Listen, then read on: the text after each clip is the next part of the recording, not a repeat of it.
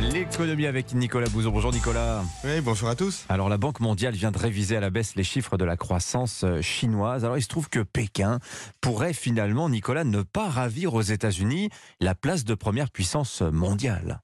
Oui, cette question euh, du, rattrapage du PIB américain par le PIB chinois, c'était euh, une question de temps hein, dans tous les cercles intellectuels, dirigeants euh, mondiaux. C'est ce qu'on avait en tête. Alors les Chinois eux-mêmes visaient 2049 pour ce rattrapage. Alors pourquoi 2049 Eh bien parce que ce sera le centième anniversaire de l'accession à la présidence de, de, Mao. Mais certains économistes pensaient que ça pouvait intervenir plutôt hein, dès 2035.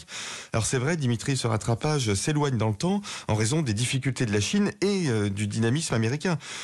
Gouvernement chinois attendait 5,5% de croissance euh, cette année. Eh bien, d'après la Banque mondiale, ce sera 2,7%. Euh, on pouvait penser que la fin de la politique zéro Covid allait rebooster l'économie chinoise. En fait, c'est pas du tout ce qui se passe parce que le nombre de morts semble exploser sans qu'on ait des chiffres officiels. D'ailleurs, c'est pas bon pour la confiance, c'est pas bon pour l'économie chinoise. En fait, il faudrait des vaccins, il faudrait des rappels. Mhm. Les Chinois n'ont rien de tout ça et donc ils sont dans une situation sanitaire et économique extrêmement compliquée. Alors, il y a évidemment cette crise du Covid hein, qui perturbe l'économie en Chine. Et puis, il y a aussi ce qui se passe dans l'immobilier. C'est un très, très, très gros morceau de l'économie chinoise. Je crois que c'est 30%, 30 du PIB chinois à l'immobilier. Hein. Absolument, vous avez raison. Cette crise des promoteurs immobiliers, elle est présente depuis euh, longtemps et elle est systémique. Ça veut dire qu'elle menace même le fonctionnement du système bancaire. Et puis surtout, on a beaucoup de mal à voir quelle est la stratégie économique pour, euh, pour en sortir. En fait, il y a deux problèmes.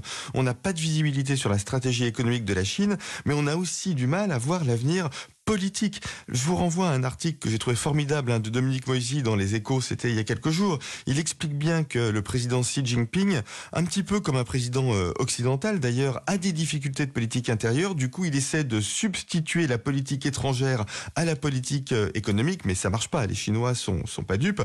Alors de leur côté, hein, les États-Unis eh conservent une longueur euh, d'avance. Leur obsession, c'est de ne pas se laisser dépasser. Les Américains restent absolument obsédés par l'innovation, par la croissance, et s'organise pour ça. Alors, il y a ce match Chine-États-Unis et l'Europe, Nicolas. On est où, nous, là-dedans bah, Écoutez, pas assez d'énergie, pas assez d'industrie, pas assez d'innovation. L'obsession de la Chine, c'est de rattraper les États-Unis. L'obsession des États-Unis, c'est de ne pas se laisser rattraper par la Chine. L'obsession de l'Europe, c'est de passer l'hiver. Alors, l'hiver, on le passera, mais peut-être pas grand-chose de mieux. Hein. On risque d'avoir les résultats de nos petites ambitions. Merci beaucoup, Nicolas Bouzou. Déprimant, 7h22.